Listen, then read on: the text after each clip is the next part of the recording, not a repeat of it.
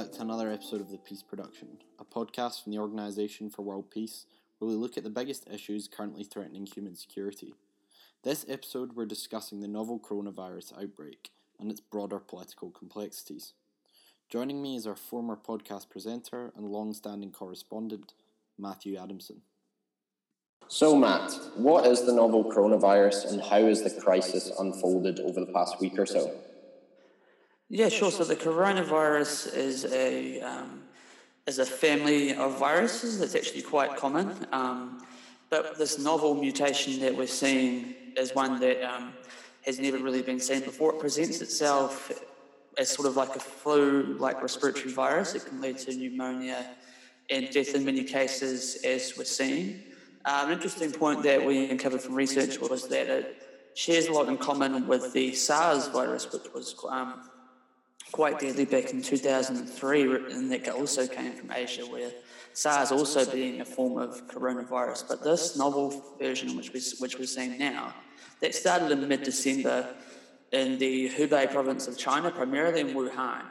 But it's really started escalating in the past few weeks in January as the transmission rate has really started growing and the virus multiplying.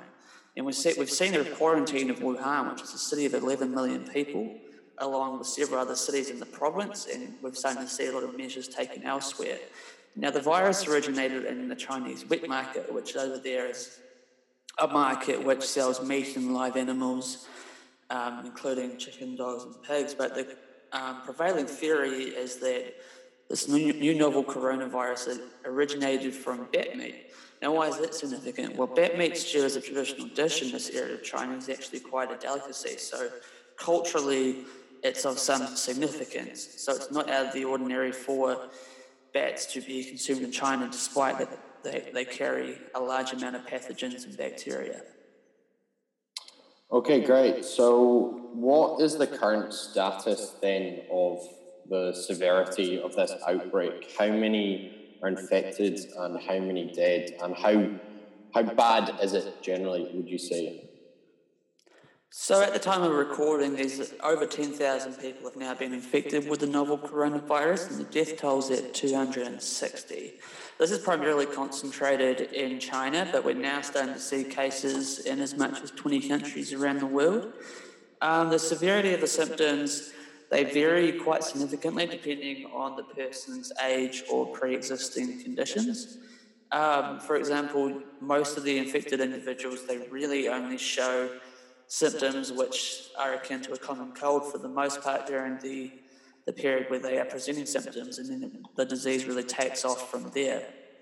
Um, and why it's dangerous is that it really has, it's got quite a long incubation period when no symptoms are seen, and this sort of allows it to be in there undetected and still be passed on to other people, which is quite dangerous and why the quarantine has been deemed necessary. Okay, and are there any dead outside of China, or is it just uh, located within China at the moment? So far, all the deaths have been in China, just been confirmed infected persons in other countries. Okay. And obviously, one of the major organizations which is involved with this crisis is the World Health Organization. So, what is, you know, what uh, influence have the World Health Organization had thus far, and um, you know, how might they be able to affect this crisis? So, the World Health Organization is really the the body that works with the UN on health issues and works in different countries where these, I guess, pandemics pop up, has really an important role to play in terms of what they describe an illness to be, really determines what sort of level of support goes into these countries. So they were quite hesitant originally to declare an international health emergency um, in the case of this virus because mm. they met uh, earlier last week and we're playing a bit of wait and see. But they since met again on Friday after the death toll reached about 117 and decided to designate this an international health emergency, which is really quite significant because it leads to much more funding for the fight against the virus.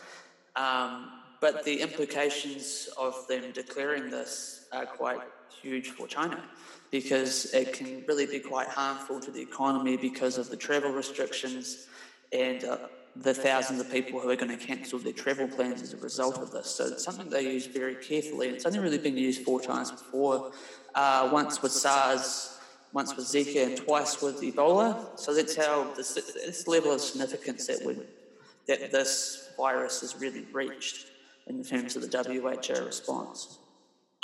And how have China responded to this crisis in terms of their uh, governmental and, and, public health response?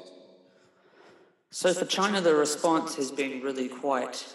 Um, it's been really quite quick in terms of once the problem reached the central government level, the, re- the response was really quite rapid, and the way in which they responded was something that most Western countries probably couldn't do. And the way uh, the, their response has really been influenced by the way that they handled the SARS outbreak back in 2003 because they were really slow then to declare an emergency. They waited until the, the amount of cases had built up to quite a catastrophic level. And they really lost a lot of credibility on the world stage for not not being able to handle that properly and failing to really see what was going on until it was too late. So this time around, they've been a lot quicker in terms of how they respond to this and placing the quarantine on Wuhan.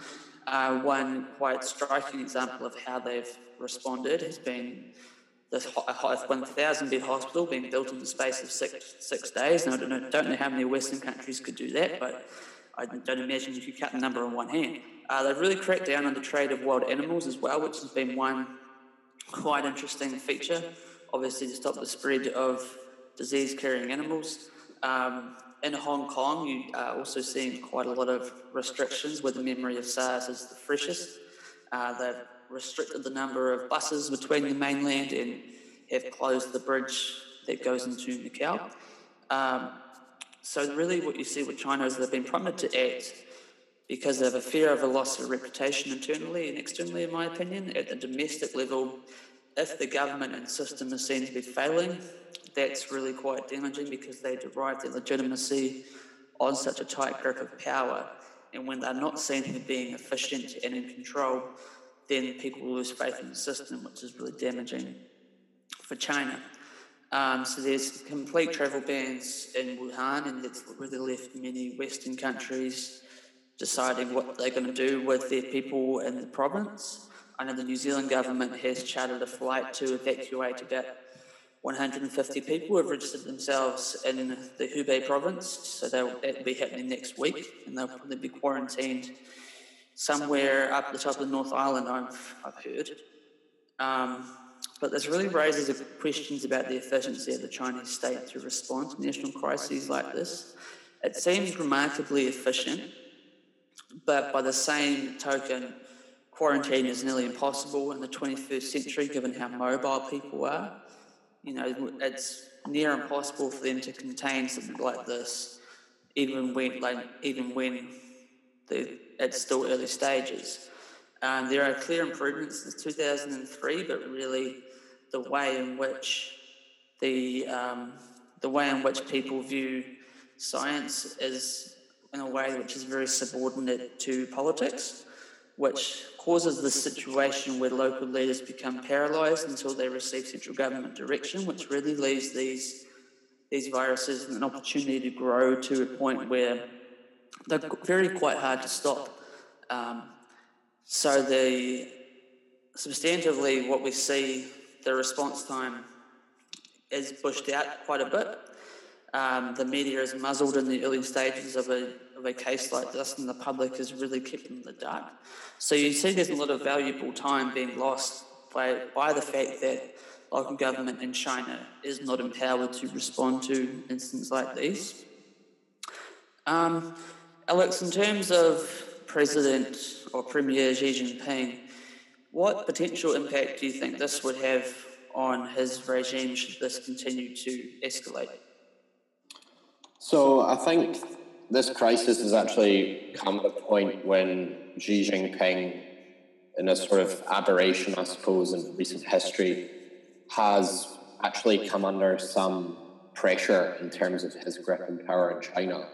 And obviously, that's because of uh, certain recent events, like, for example, the Hong Kong protests and the recent election in Taiwan, uh, you know, where a leader was elected who is who is opposed to uh, the, the, the, Chinese influence in, in Taiwan. So I think there have been some some sort of uh, tentative, uh, but not insignificant threats to Xi Jinping's rule there. And I think the way in which he's responded to this probably reflects his desire to do something about that and to try, if he can, to attenuate those threats by giving off, as you said, you know, giving off very much an impression that, that he is in control, that he's an efficient and effective leader, and that he's able to mobilize the, you know, the sheer power and resources of the Chinese state to respond to a crisis in a way that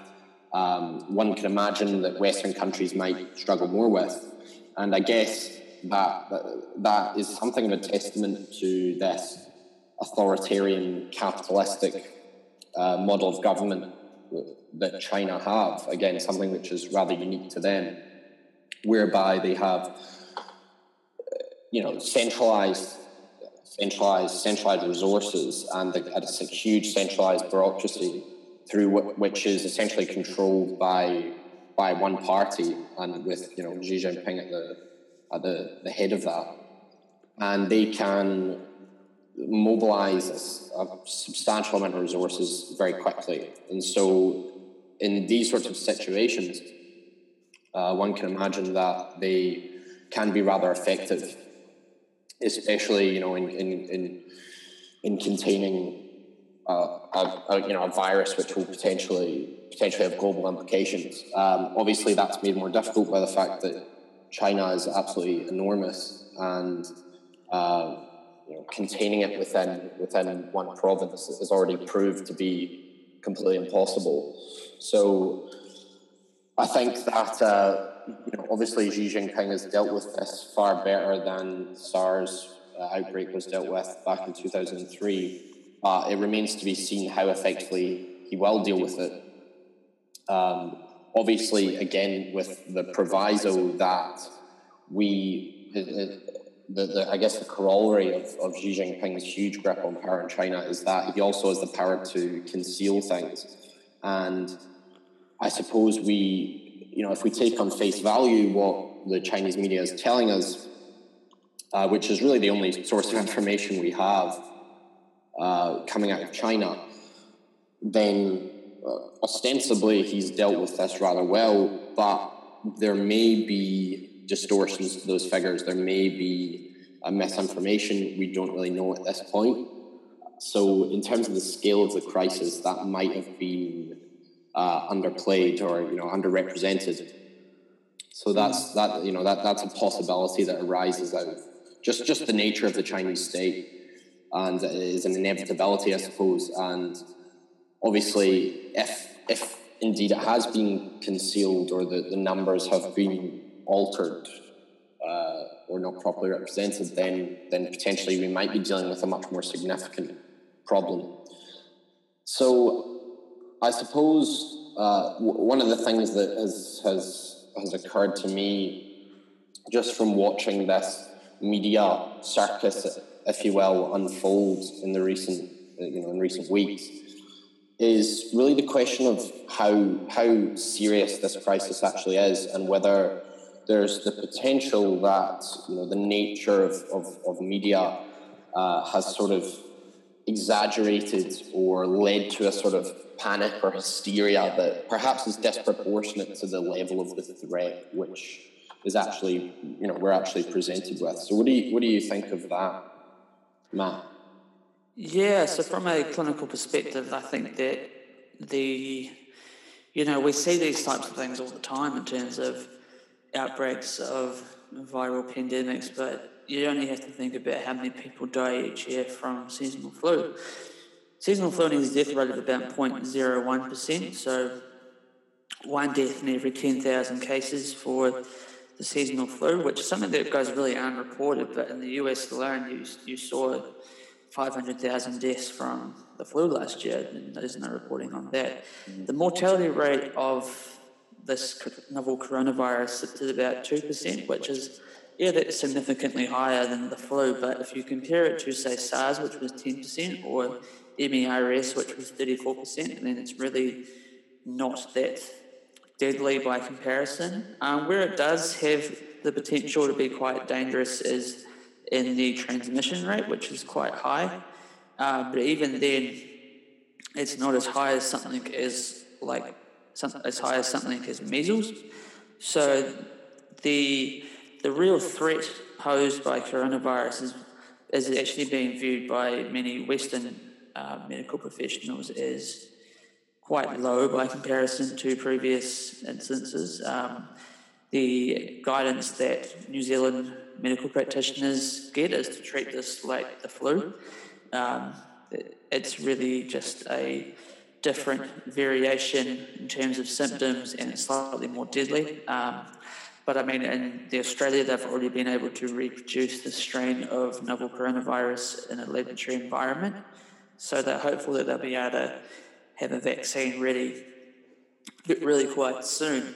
Um, so while this will probably spread quite a lot more, there is a fair chance that through quarantine and through protective measures that this sort of thing will be able to burn out on its own, sort of like in the way that SARS did in 2003, where it sort of stopped in its tracks at about 700 dead. And while it's 700 too many, it's not anything yet that's going to be on the scale of, say, a 1918 Spanish flu or anything like that. Um, yeah, it's really quite interesting watching the, this all play out in, in public because you, I've seen down where I live, down the bottom of the South Island, pharmacies are selling out of face masks. And even this far away from where this is all happening, you see a lot of fear and, and a lot of people really going over the top to protect themselves against something that hasn't even arrived in the country yet. So I guess there's really, there's almost this obsession with pandemics at the moment that they, everyone's worried about people are going to die from a pandemic. But really, there's far more to the things out there, such as climate change, which, if we were to respond to that, the same level of urgency we've responded to this novel coronavirus, there might be a much better outcome for the planet's climate.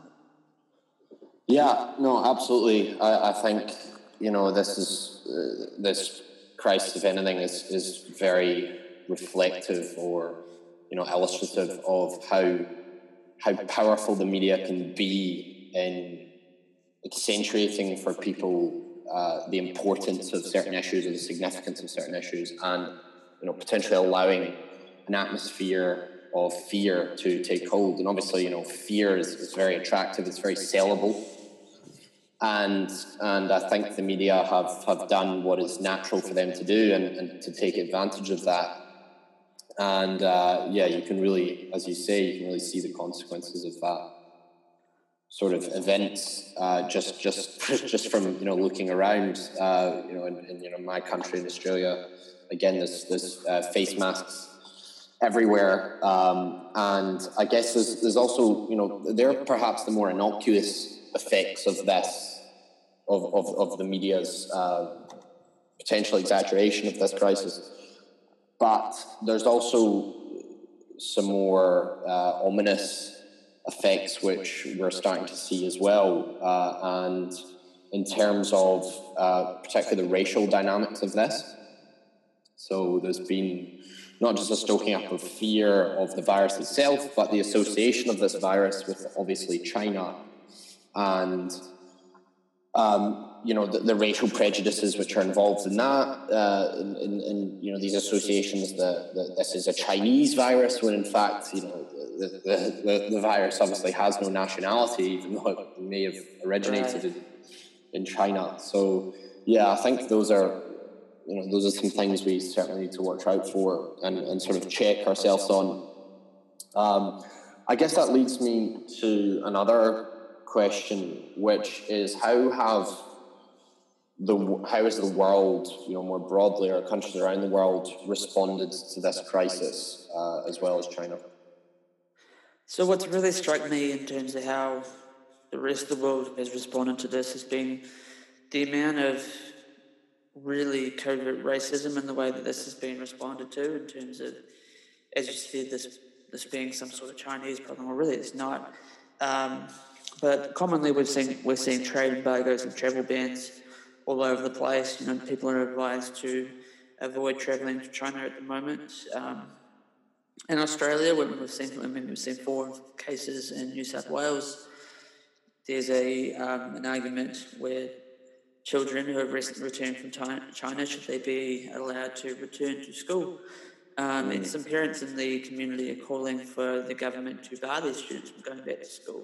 So there's a sort of moral panic um, and prejudice against these people who, and there's really no sort of evidence that they have done anything wrong or have become infected with this virus. There's a bit of a moral panic that we're almost seeing here, and that sort of is not unique to Australia too. We're sort of seeing that in all Western countries, really. And there's been a reduction of flights from a number of major airlines into China, and that's likely to have an, quite a negative impact on the economy. Uh, the US Center for Disease Control has issued its highest level warning. So we've seen quarantine facilities being made at airports such as Miami. Um, so it's been real, real negative the way that the international community has really responded to this thus far. And I haven't really seen too much in the way of assistance or help coming China's way just yet. Yeah, yeah, and all, I mean, I suppose the other the other major thing I'd highlight is the effect on global markets, which has been quite severe as well.